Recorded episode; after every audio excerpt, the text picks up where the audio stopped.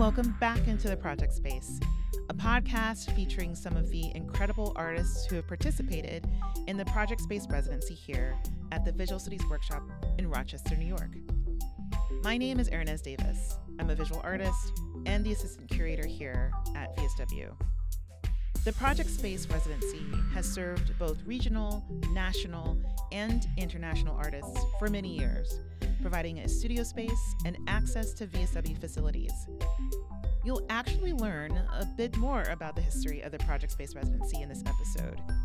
Because while VSW has had a residency in some shape or form from very early in its existence, the structure of the project space now which emphasizes providing space for local and non local residents and also offering opportunities to engage with the Rochester community, actually began with the artist we hear from in this episode, Meredith Davenport. I spoke with Meredith about her experience as a returning resident and how her interactions with community impacted her work. And speaking of community, you'll hear her mention some names that might be familiar to you in this podcast space, namely Tate Shaw, who is the editor of the VSW Press and a future guest host on this podcast. Stay tuned for that. Meredith also mentions Granville Carroll, who is a former Project Space resident and is featured in the very first episode of this podcast. Take a listen to that episode next if you have not done so already. Meredith also speaks about Joan Lyons, who is a founder of the VSW Press, and Meredith refers to a talk Joan gave during her most recent exhibition at the Memorial Art Gallery in Rochester. Check out our show notes for links to Meredith's work, as well as resources she is currently using in her research that you can refer to as we speak about them in our conversation. All right, let's get to it. My name is Meredith Davenport, and I was born in Shreveport, Louisiana. I grew up on the East Coast, but um, I still have a lot of family in Louisiana. And my practice brings together a sort of a life as a photojournalist and documentary photographer and the questions that arise from the way those kinds of images live in the world now and the stories that are attached to those media images, both personal and political. And that kind of leads into some of my questions later, um, because like we've talked about your background as a photojournalist. I'm going to hold on to that question once we get down the line. So, but let's talk about the residency. And first, I want to ask you, how did you come to apply to to do the residency at the project space? This is actually my third time doing a residency at VSW, and it was created um, in part to honor Rick Hawk, who was my partner. Mm-hmm. And at the time, Tate had started building the residency. Um, Tate asked me to come and do a residency here, and this was before I was with Rick, and it was anyway. Yeah. But by that, by the time I came and did the residency, Rick and I were a, a couple, and um, and Rick got sick at the same time that I was supposed to be doing my residency here. So mm-hmm. I, but I, it was wonderful because I was able to be here and to be near him and to do my work. Yeah. And, and the second time, um, I also I did a residency related to his death and an exhibition. Mm-hmm. Um, I decided to apply for the residency um, here at VSW because I was finishing up a project I've been working on for about seven years. Mm-hmm. And there was a certain part of the project that I'm still wrestling with. And I find the space here to be really um, rich emotionally and sort of creatively. It's a beautiful old building, and there's a great community around, which I am very grateful to be part of. And I thought it would be a good time to both reflect on the work I had just done and to kind of try and tease out this last kind of thread that I still can't quite figure out that was related to um, Louisiana and the sort of the geography and the, the psychogeography of Louisiana mm-hmm. uh, related to the history of slavery and my family's relationship to to slavery and sort of teasing out the these ideas around levees and rivers that overflow and this engulfment that happens due to the the natural cycles of the place and how that impacts the sort of psychological, what I consider extremely repressive psychological energies that can live there. Yeah. I came here or applied to come here in part to get feedback from the Mhm. community. The books, my books had just been published at that point, so I I hadn't really put them out into the world Mm. in that that much, and so I was interested in that. And um, for me, residencies are often a time to find a can. It, weirdly enough, I think people think of them as retreats, but in fact, I think they're often a time to connect and interconnect with people and mm. get unexpected intersections of ideas like like I was down in the lantern slide area and just messing around and looking at Louisiana and looking at levees and looking at rivers and all of a sudden I found these weird fish egg images that Uh-huh. are still sort of hanging on my studio wall and I know they're going to fit in somewhere but I can't quite figure out where they're going to go or yeah. how they're going to play out. So I think th- having the time is is part of it and having that kind of devoted time. But I think it's also the interactions that you have with people during the open studios and Yeah. then the other residents or the f- people who are here who Yeah. work here and teach here and stuff. Well, okay. So then I'm curious about so then what was that like when you were here?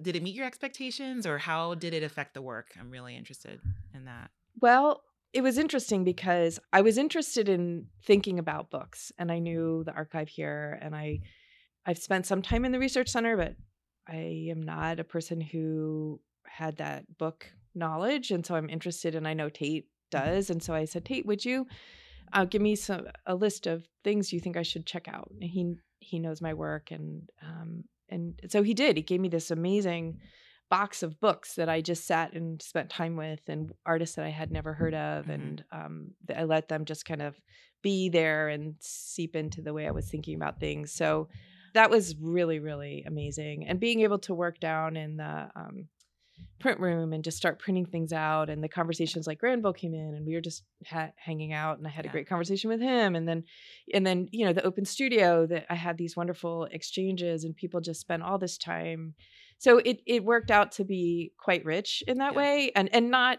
orchestrated you know just sort of i asked kind of for what i needed and and then the rest of the time i just kind of played around with the things i was getting and um, taking them in Okay, yeah. So then um let's talk about those books. Just want to make sure I get the timeline right. So when you ca- so what did you come here to work on? And in terms of the books, what books are you referring to? so i published these book this set of it's actually one book but it's got four chapbooks as the collection it's called membering Yeah. and it's this um, thing i've been working on for seven years about my family history and each chapbook in the collection has a different set of narratives that are kind of collided together um, the one that's the kind of easiest to explain is a book i call the baby book which is as i started to research my family's history my father shared a box a tupper a big plastic storage bin of stuff Mhm. uh, with me and in that box was his baby book but also along with a lot of other random things was a deed for a 14 year old girl named elizabeth who my family enslaved and Mhm. so I took the text from that book, from that document, and the text from my dad's baby book and my baby book and images and kind of collided all that together to respond to that history. And so and there was a bunch I used one book has a series of of surveillance images from my dad's backyard combined with this really racist text that was one of my ancestors' thesis for Columbia University, this sort of pseudo anthropological thing. And so Mhm.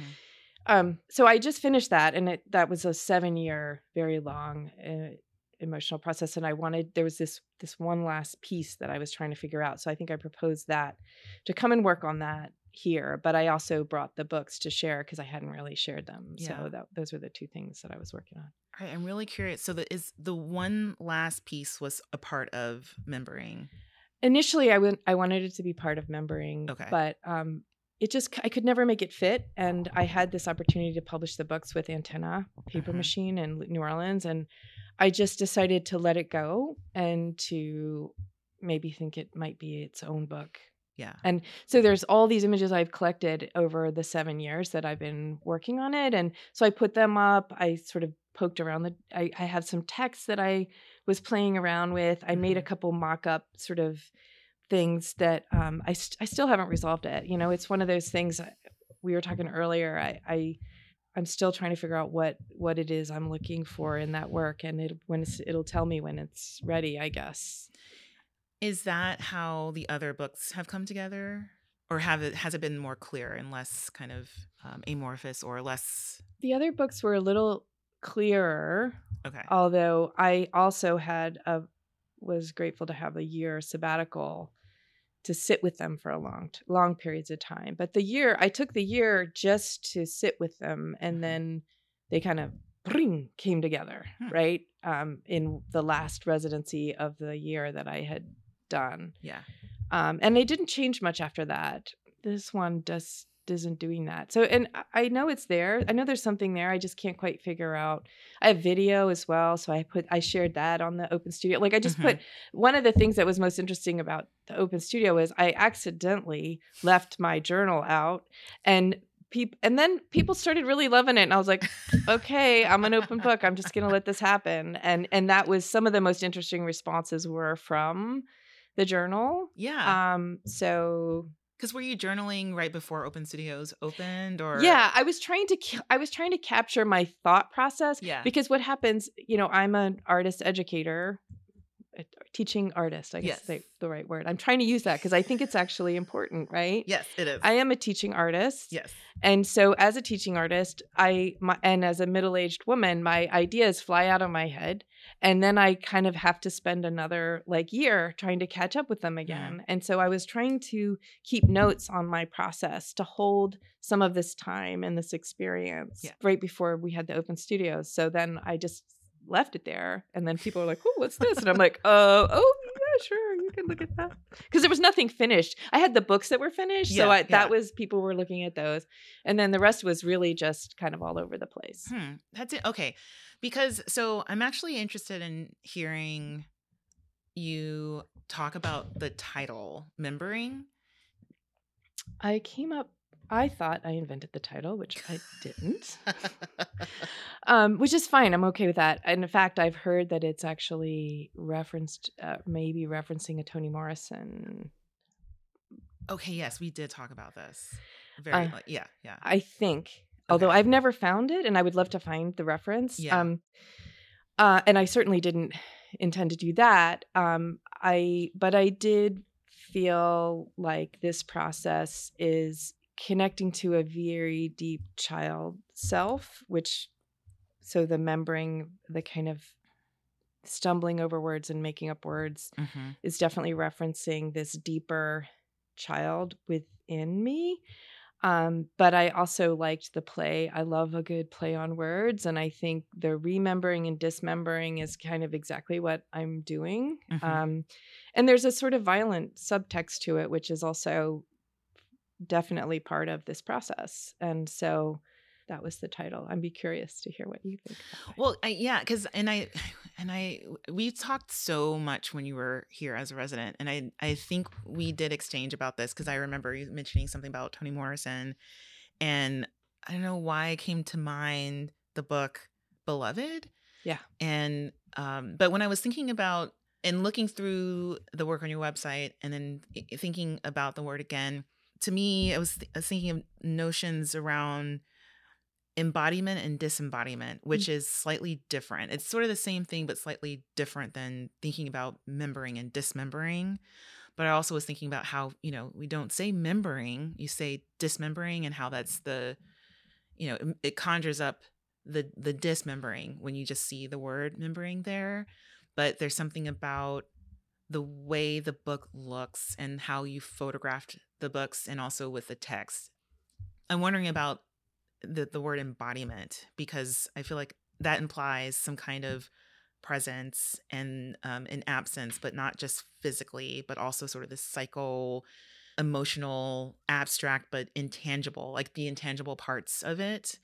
Um, and and that's sort of the connotation that that kept coming in into my mind and thinking about perhaps what it means for you to have to go into your family's history um, and photograph in the present, being in Louisiana but not being there, sort of thinking about um, th- what we take with us in terms of our genetics, but our um, how we're socialized, and, and then and again, those things are passed down that you don't really um, aren't able to put your your finger on. So like these embodiments and disembodiments. So does that make sense? Yeah, makes a lot of sense. Okay. Um, Okay.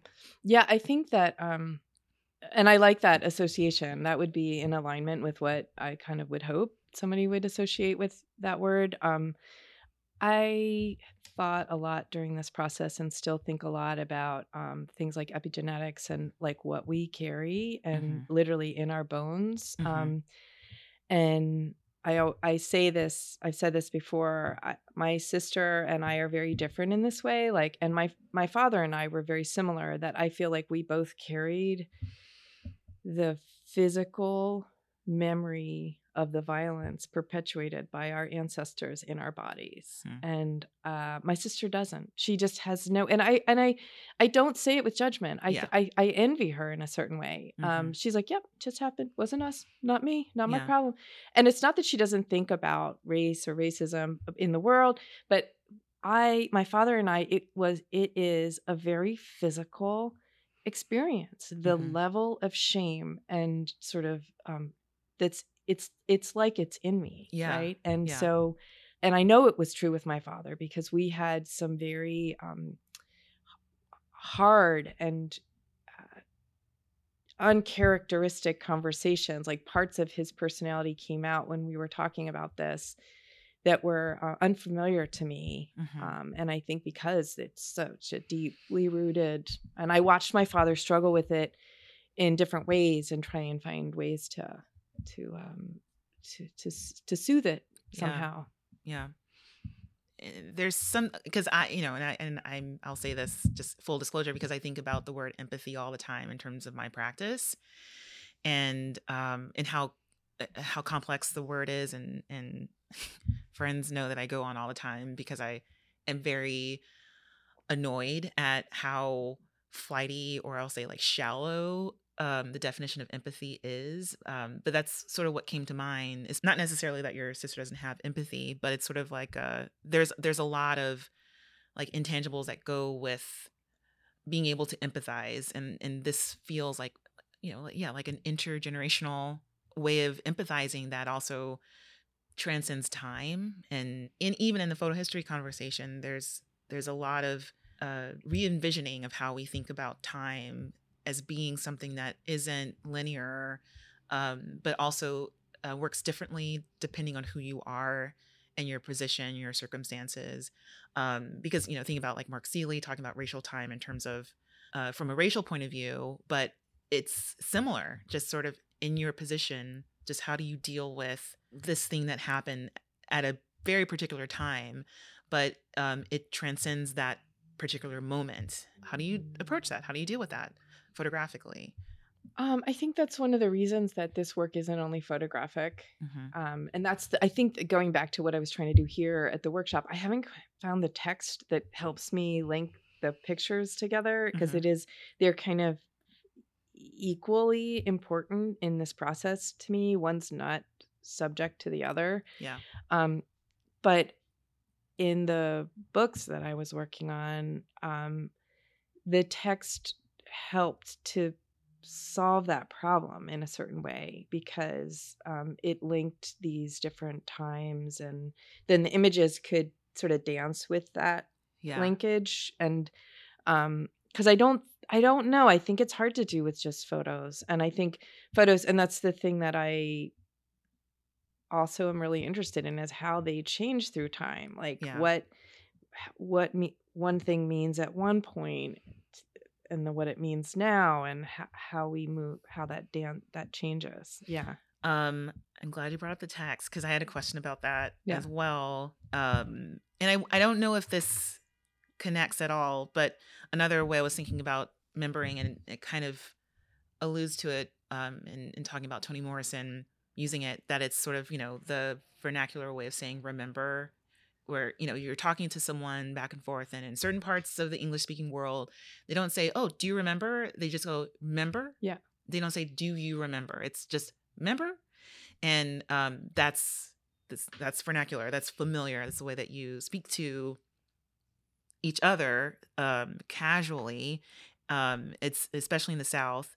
And i'm just wondering about um the text because the way the way the, uh, the text is is really really beautiful and there is also for perhaps this dismemberment in even the text that it is that you don't ever i think write in full sentences. So i'm going to read one uh, that's that's kind of early uh, and it's you just write has long slender fingers like his mother's. Beautiful hands. And beautiful hands is it's it's a full sentence but it also leaves a lot of information um, out and it assumes certain things that it's almost like i'm reading in on someone else's conversation um, has long slender fingers like his mother's and i as someone who uh you know like as as an outsider reading this i don't know who this is um but it also leaves room for me to imagine what could this possibly be like especially alongside the photograph. But yeah can you talk about how you're using text Yeah. Um, so there's only one piece of text in there. Um, well, in the bodies of the book, the explanations at the end of the back of the books that tell you where the text is from oh were are my text. okay But that text and most, I would say, ninety five percent of the text in the book is actually exerted from do- other existing documents Yeah. right so so i kind of think of it as documentary poetry in a way uh, but i'm really obviously decontextualizing it and so that particular quote is from my dad's baby book and it's them describing his, hi they described his body in great detail Mm. with reverence and then contrasting that with elizabeth whose whose body was described as a as a sort of sound uh, healthy and sound in body and mind which is the legal term for saying she's a virgin Yeah. and you know the the kind of difference in the way these two children were were described and remembered um, was something I wanted to think about and confront. And there's only one section where I write a, a dialogue with my father and I, and it it was a remembered dialogue. It's as close to my memory as I could get it at the time. So yeah, that anthropological text is awful, but it's all pulled from a thesis from Columbia University. oh interesting Successful okay doctorate of philosophy. uh yeah so then they got their doctorate and Yeah. They did, and they became a quote unquote progressive New York State senator. Senator. oh it's it's really it's really fascinating that uh that language and again like thinking how we're talking about time. And um what you're doing in in taking these words out of context i find it challenging to read and challenging to um there's okay i'll just kind of describe it as like a lot of like time traveling that has to happen um in thinking about where the words come from and in the context that uh in which that exists. And how you've truncated them and dispersed them, then I have to deal with how I feel about the words being really beautiful as well. And then again, that disconnect between my experience and then having to relate somehow to kind of put that all together. Like there's a lot of confluences of space and time happening at the same time. But yeah, yeah. Yeah, I I still have um I don't know if mixed feelings is the right word. Um a lot of feelings and thoughts about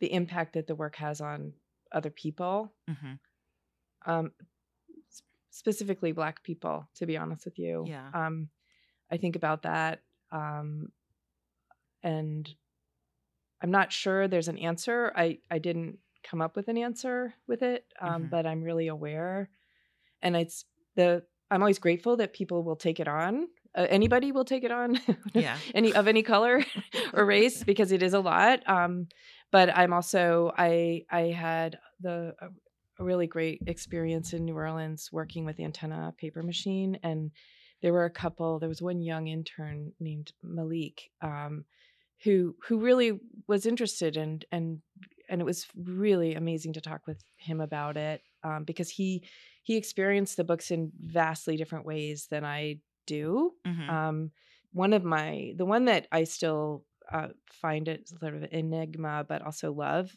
Uh, I love them all, but um, the one with the deer Mhm. to me, I don't understand how or why it works, but it does. And that one he he found particularly um, intense to experience. And that's one of the surveillance uh, Yeah. cameras Yeah. from your dad's camera, or yeah, Yeah. Yeah. And I think that's just that's life experiences that Yeah. surveillance images and those images mean something very different to him than they do to me. And so yeah, I, that's a that's a giant question mark. Uh, I Yeah. don't I don't know how. Yeah, it's just a big question mark. Well, I'm kind of curious about um uh, how people receive them here. I don't know, like what was your experience with other people who are engaging here in Rochester? Um, I well, I really enjoyed talking to you about them when we did. Actually, that's true. Um, yeah, yeah. um and i i also really um tate has been a gave has given me a lot of really good and interesting um feedback i Mhm. guess um uh i also i think i had a pretty good conversation with granville about them as well um and others i i it was i was really a, almost a little overwhelmed by the the open studio because there was a lot of there was a lot of energy and there was a lot of conversation and people Mhm. were really interested i had a, a conversation with a bunch of grad students from rat and from here Okay. that was really awesome Okay. um so yeah i i yeah I, I got some good feedback Yeah, because I, I guess I'm, and I, I asked that question because I was actually thinking ab- about your experience talking with people in New Orleans or in southern Louisiana. Mm.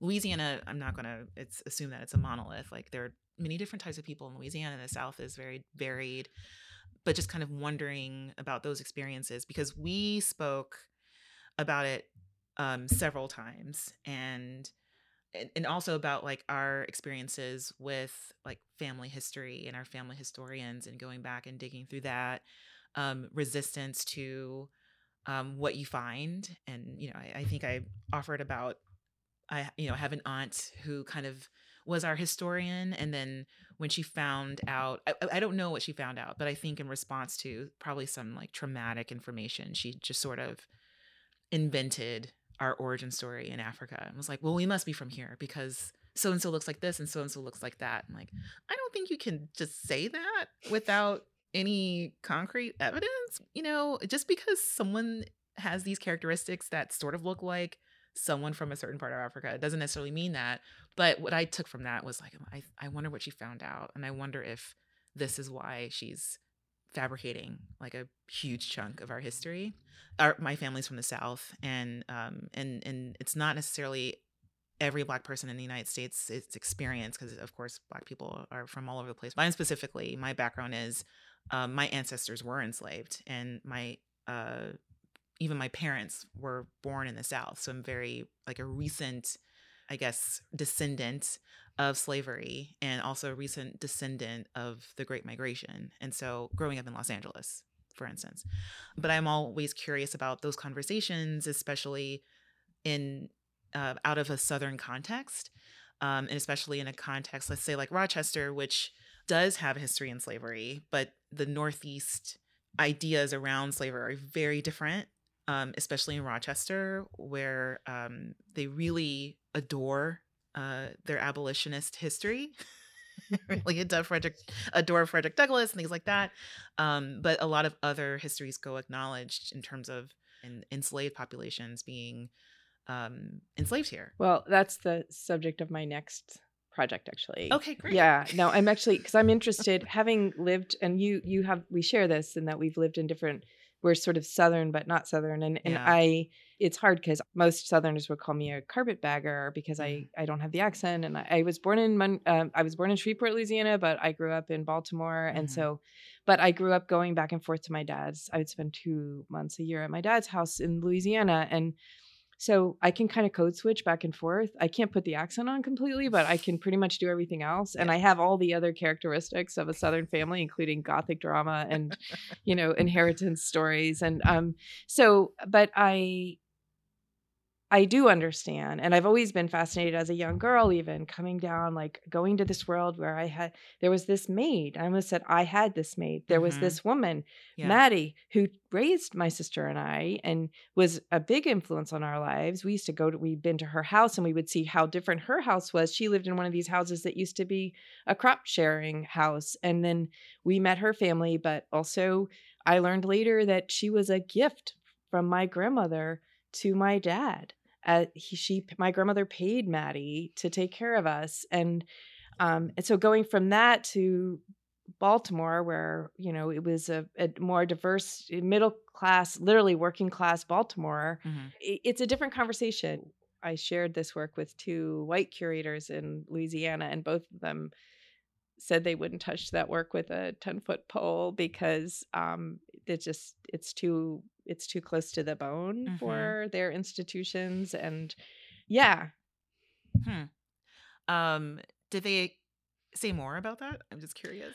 Like in terms of uh too close or even is that based off of their understanding or based off an, an assumption of, of an audience?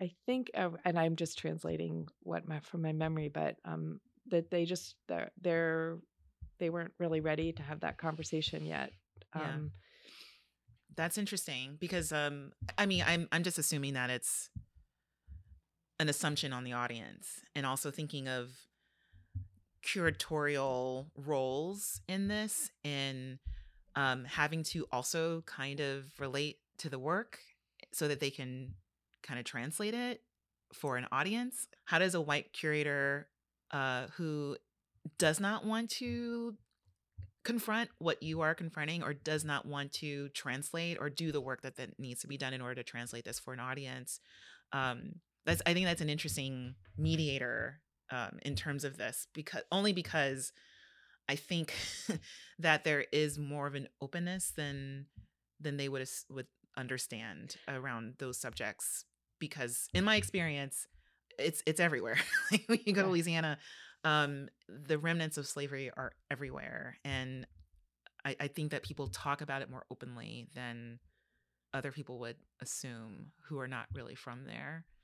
I don't know if that's your experience or i agree. Um i was actually now i think that depends on what socioeconomic class you're talking about yeah too. yeah. Um, and I think these institutions are more connected to a certain a higher socioeconomic class than um, but but I will say like my experience on the ground doing this work was um, was beautiful in some ways because I was surprised at how many people were open to the conversation uh, both sort of white relatives of mine and black relatives of mine. So um, I would have made some judgments beforehand that actually were really surprising and wonderful to to see play maybe, out. maybe they would there would be some resistance from both sides of your family down there and it was there wasn't, and or at least some doors opened that maybe I wouldn't have expected to open,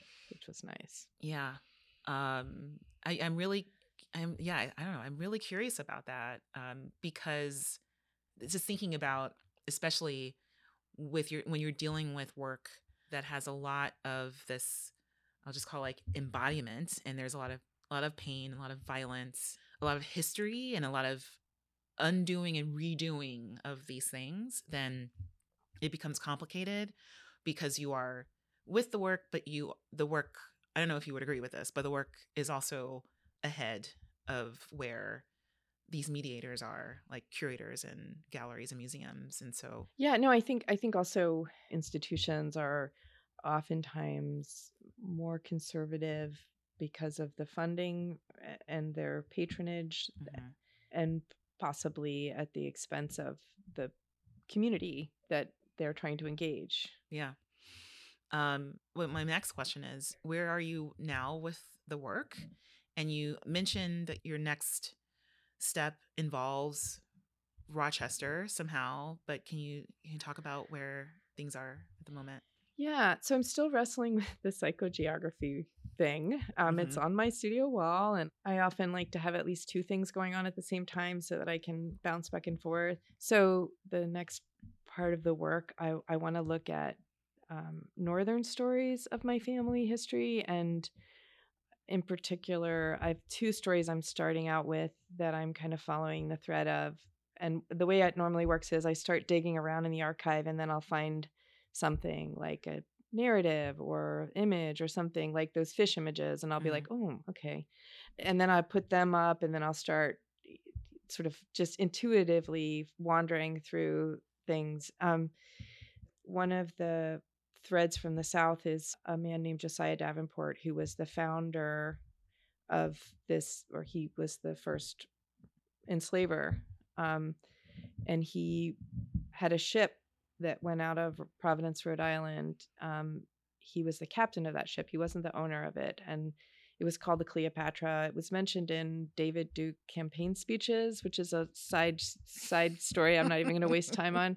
But I happened to follow David Duke as a young photographer. I went down there and and followed him around for a couple weeks. Um, he was born and based out of Providence, Rhode Island, as were a bunch of my other ancestors. Um, so I'm interested in following his story more and learning more about him. And he had a ship, the Cleopatra, and it was sold. And the story goes that he was paid in money and in enslaved people. And he took the enslaved people from Savannah, Georgia, down to New Orleans to sell them, the Mhm. people, and was convinced to use the people in to drag a barge up the Mississippi River to settle this northern part. So that's how we ended up Hmm. in this tiny little place up in northern Louisiana. So so I'm interested in kind of picking up his story and looking at the implications of industry Yeah. and sort of finding stories that help flesh that that out.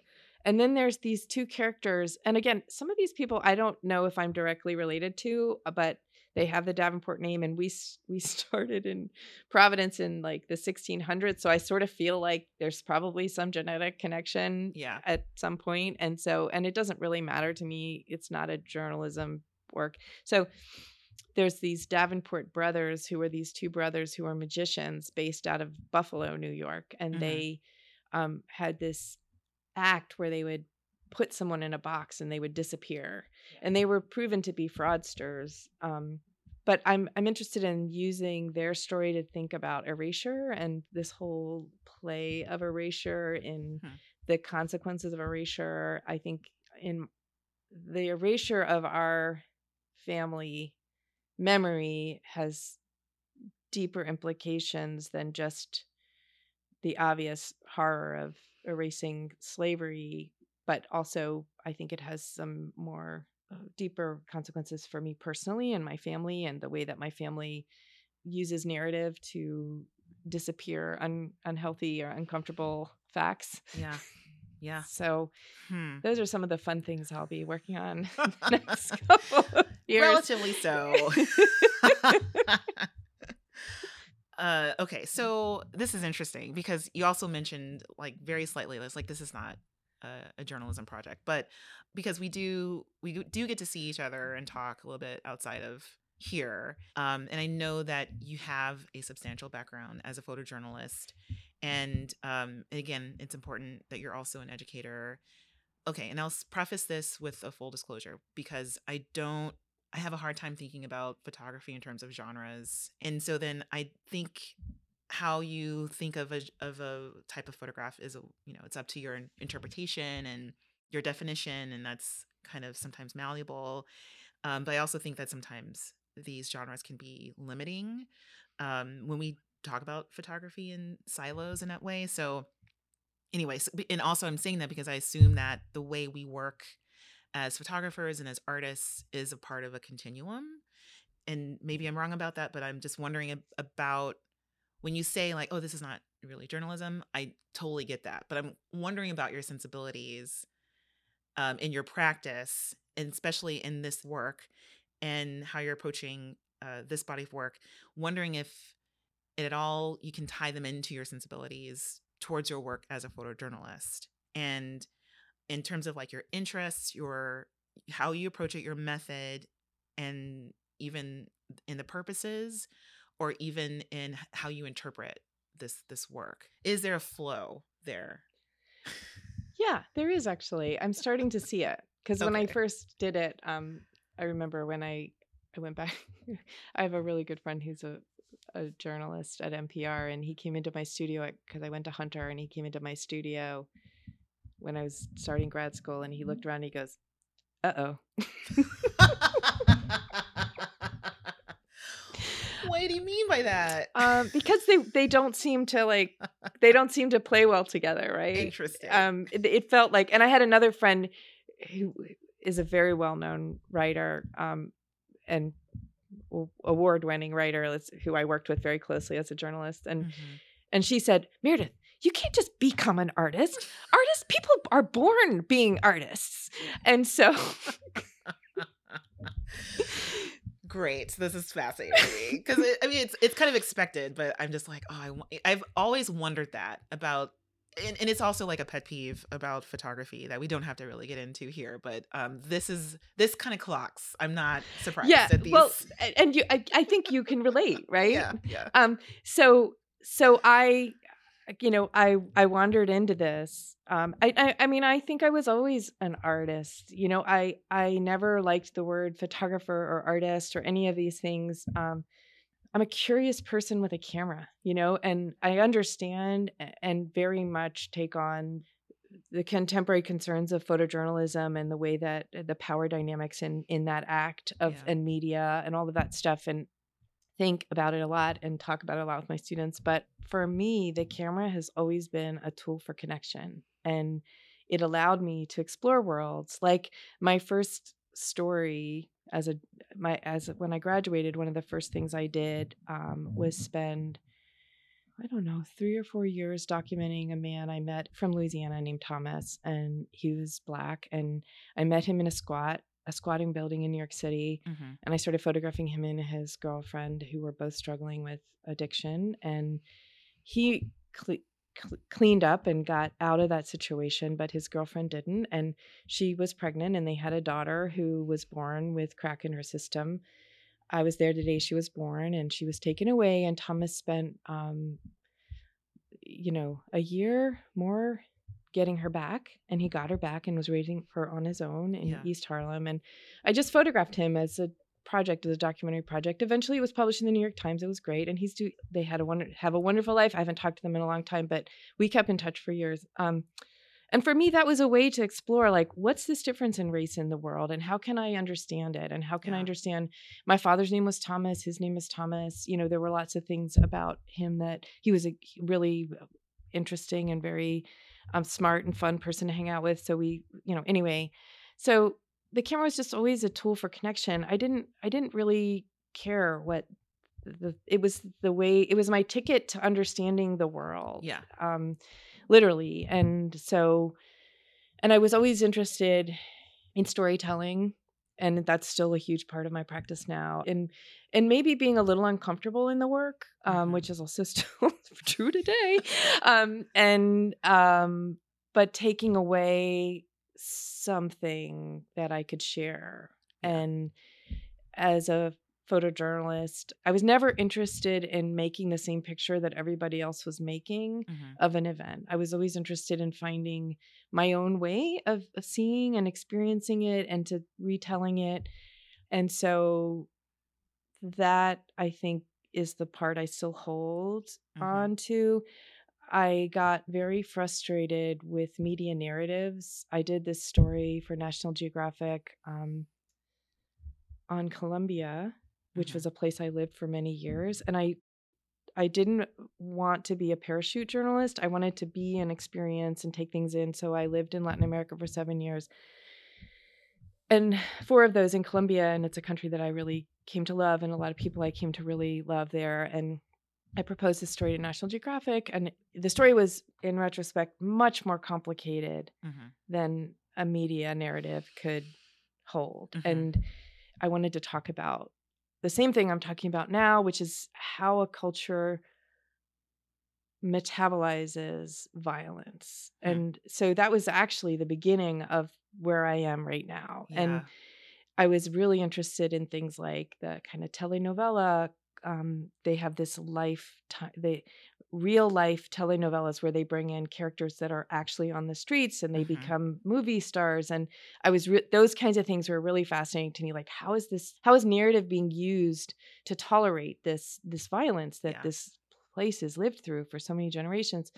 So I was disappointed in the way that came out. Mm-hmm. Um, and frustrated. And I think that was kind of the beginning of the end for me in journalism. Hmm. I was like, yeah, I got to say some things that I can't do in this in this world. And I had done so much and I had this amazing career. I got went all over the world. I did all this stuff and mm-hmm. I mean there were other factors as well, but for me, going to grad school like the things that were hard and the things I'm still trying to find I I was used to this very kind of intensive work where I would get an assignment, I would work really hard on it, and then I would take a break. And I still have a hard time with that kind of rhythm of of, of an art practice. Yeah. Um, I have things I want to say that are much more internal and I want the freedom to be able to use different tools to do that. But mm-hmm. there's still, and this is going to sound cheesy, but I'm going to say it anyway. There's this pursuit of truth that's been it's gonna make me cry but it's true um this pursuit of truth that's important to me um because it's what and we talked about sort of the comp, coming from complicated family dynamics the way that i've survived is by seeing things as they are mm-hmm. and so as much as i would love to make work about unicorns and rainbows and beautiful flowers at the core of who I am is this pursuit of understanding what I see as being true in the world, not necessarily hitting somebody over the head with it at all. Yeah. But uh, that's always the core. And the tools, I use the same tools because it's just what I know so well now, you know? Yeah. Um, I had the thought because I think there is an, a unicorn in the book.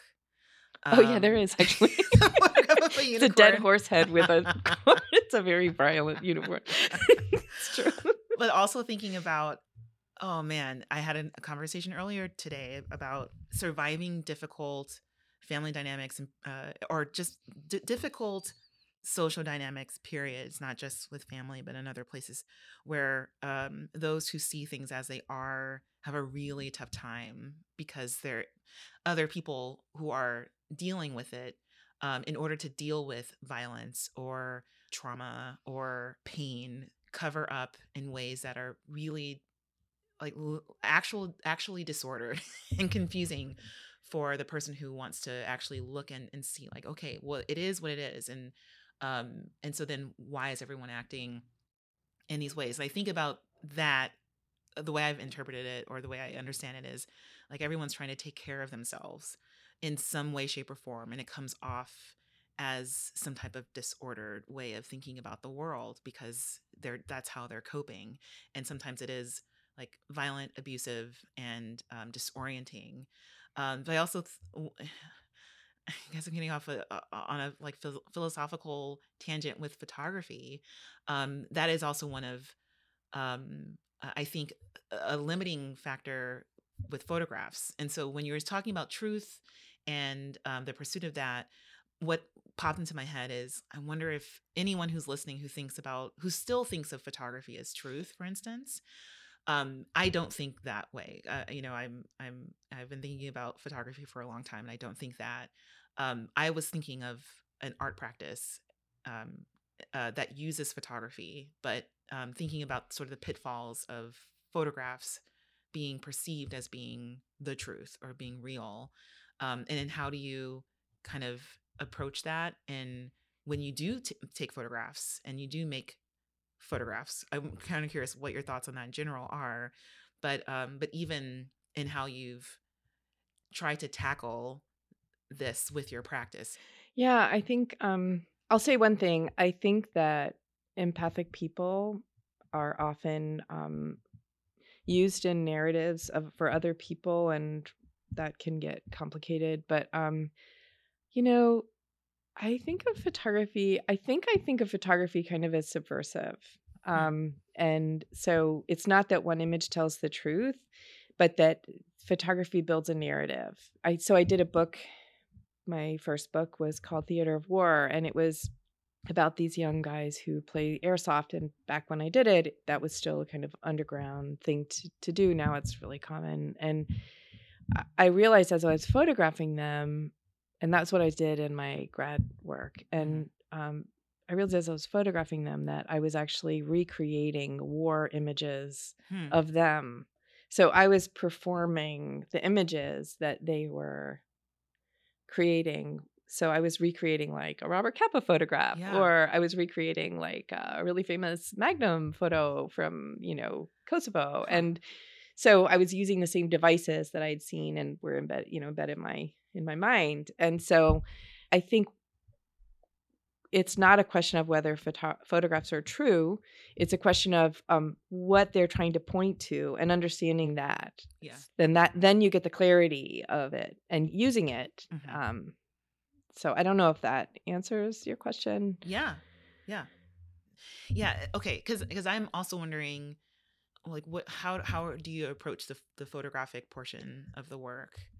Like when you're taking a photograph or in, in terms of this wanting to think about uncovering truth or your interest in truth.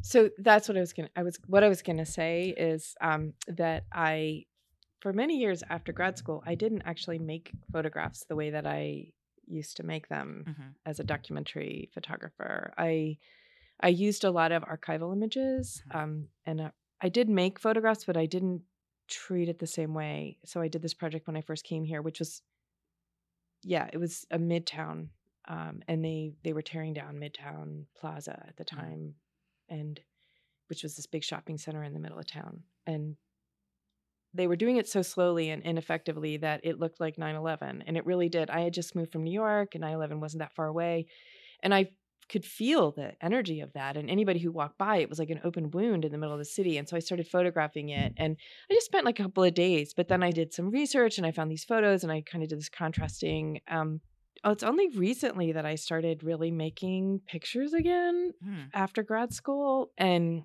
I did this series of bees documenting the these dead bees from a beehive that I had and that I guess was photographs but it wasn't like it was just you know photographing dead bees and so on my front porch um but yeah I have been hesitant to get into a sort of similar kind of photo making practice like I was doing Mhm. before the images I made for membering were done on the way to the the project and I did go out photographing but it wasn't this it just felt differently. I don't make as many pictures as I used to and I'm usually I'm more economical with how I use them and how I Mhm. think about them. I just started using this um 4x5 Graflex camera that Joan Lyons gave me um yeah i love it. And it's really slowed me down and Yeah. so and i'm i've kind of come full circle when i started our um photography. The first thing i learned was the darkroom and my grandfather taught me how to use the darkroom and i was just enthralled with the magic of the darkroom and then for many years until we went digital i was in the darkroom and did a lot of black and white work. I've kind of come back around to that and the Mhm. process being slowing down i don't know how I'm going to build but I miss making images. I love images. Images are just like I I've always loved photography. Yeah. I, just love it. Yeah. I've never it's never gotten old. Yeah. I just didn't trust it and I didn't trust myself for a while. Hmm. And grad school kind of did that. yeah. um for good, I think. Um I can make beautiful images very easily. yeah. Um and I don't trust that. That is oh, that's another question. Okay, because I feel like we could go on, know, and I'll could. I'll ask you about that off podcast because I I and I wonder if that also relates to your transition or the appearance of a transition from a photojournalist to an artist, and um and I'll say from my own experience, I uh transitioned from being like a biologist to being an artist. It, it took me some time to even call myself an artist because I loved photography so much and I didn't really understand the difference between photography or being a photographer and being an artist. And I, I still see all of that as a continuum, but I know that quite a few um, people who do make that transition really struggle with the aesthetics or the expectations of what it means to make things that look like art. So, in thinking about you even gathering photos along the way for for membering, really feels like this process of embodiment or even what I'm what I think about in terms of this like collection of of history and what goes into history and that it's not you know if you think about like the like a traditional sense of an art practice um, that there's an inside or an outside not all artists are like that. I'm not like that and it's comes with its pros and cons um, of your whole life being your art practice or your art practice being based off of whatever yeah your life Well, anyway but i i really enjoy thinking about that like you kind of noticing and gathering things you know going down to the lantern slide collection and finding those fish and having a, re- a response to it that's not necessarily tied to a piece or a project but that it's a part of this journey that you're on in membering perhaps and maybe not but there's always this potential there which i feel like is a is an art practice and also to me it also sounds like and feels like in at least in my head sort of what it feels like to do the type of work that you're doing that is so complicated and also rooted in things that you don't necessarily know exist yet you know like you don't know everything about your family and there's also you can't know everything because you weren't born back in the 1600s. So there's always this element of, you know, like maybe this has something to do with it, or maybe I'm related to this person, or maybe I will find out more about this, or maybe I won't. So I don't know. I feel like it all kind of works together. I think um, thinking about my different lives and how they're interconnected. Um, I'm re- I'm remembering this one story, but I, I want to tell the story, but I don't want to forget my my train of thought. okay. um, uh, this friend of mine, her mother uh, always hid her tarot cards behind like the nonfiction section of her library, mm-hmm. and um, I always loved since I was a student how photography indicated something I didn't know I was thinking about. Hmm. So going back over things, you I would be like, oh, oh wait, oh, I didn't realize that I thought that, or like it gave me access to a part of my mind and my intuition that I I didn't have or trust or know or weren't wasn't taught to trust. Yeah. Um, in fact, I think because of my family history, I was taught to distrust, and so I think the one of the hardest things for me now having the the world of journalism is easy. It's like this is bad, this is good, this yeah. is black, this is white, this yeah. is, you know, and you just work in that space. Trusting that voice that's like there's something about these fish embryo that I need to think about. And it's but that's where the real good work is, I think. You if you can stay with it like yeah. we were we were talking about uh, I was listening to Joan Lyons talk last night, and she just kept talking about how she would see something and have a visual idea and then it would take her maybe 10 years to to find what that work was really about mm-hmm. and i felt so happy to hear that because i think we don't value that any and so and photography is great because it's really quick you know you mm-hmm. it's like mental sketches and you see oh yeah there's this frog embryo or this fish embryo or there's this levee that I photographed in this certain way that's oh right that's what I was thinking about that mm-hmm. levee actually is hiding the danger but isn't actually effectively protecting the people mm-hmm. and that all comes in that photograph and I didn't know I was thinking that until I saw the photograph that I made of that thing yeah I kind of I, I really like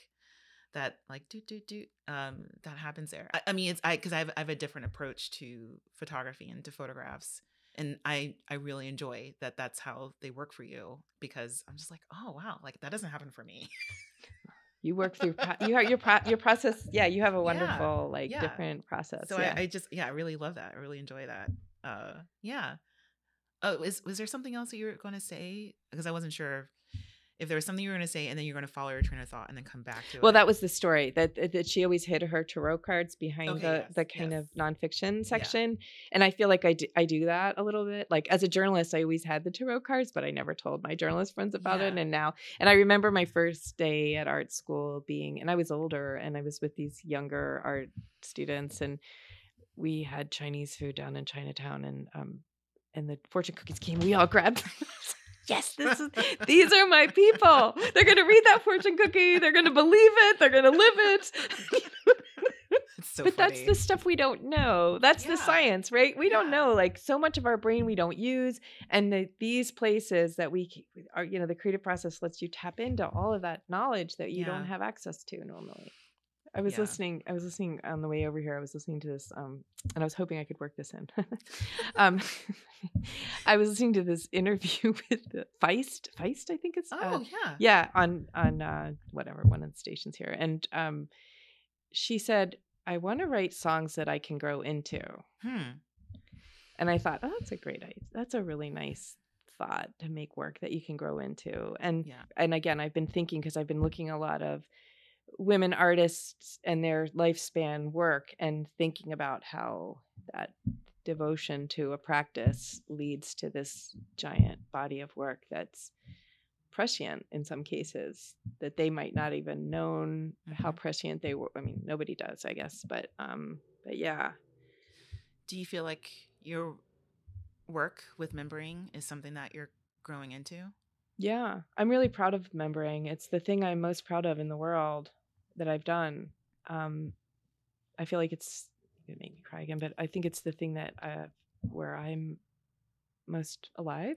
uh, I'm most present, even though I love this kind of word embodiment with that work, and but but I'm there, and um, and I think we talked about this before too. I think when you're working on the edges of things as a woman artist, it's it's a lonely little desert and um and you know i don't i don't regret it i i don't think i would want to make do anything differently and i don't know if you know i don't know what it'll be in 10 years from now or how it will have a life or not have a life and Mhm. fall flat and and be you know um disregarded but but i feel like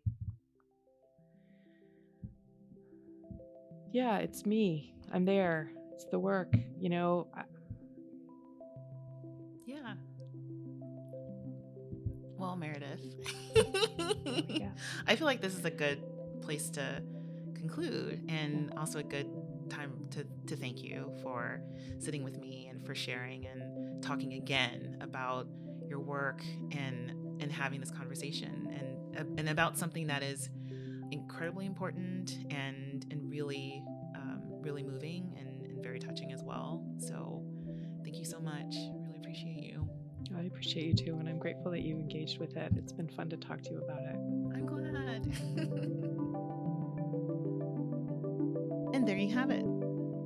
I encourage you to visit Meredith Davenport's website to learn more about her work. Meredith also recommended some resources on psychogeography. Those links are all in the show notes. To learn more about the Visual Studies Workshop, please visit us at vsw.org, where we have information about the Project Space residency and our current artists in residence. Keep following us on Twitch and Instagram at the Visual Studies Workshop, and feel free to send me an email at Davis at vsw.org. And a special request please take a moment to leave us a review on Apple Podcasts. We'd love to hear your thoughts on how we're doing, and that time you take to review the show really helps spread the word. Thanks so much in advance for doing that. Now, this podcast is funded in part by the New York State Council on the Arts with the support of the New York State Legislature and the Leonian Foundation. And thank you so much for listening to this conversation with the artist, Meredith Davenport. In the meantime, please take care. 拜。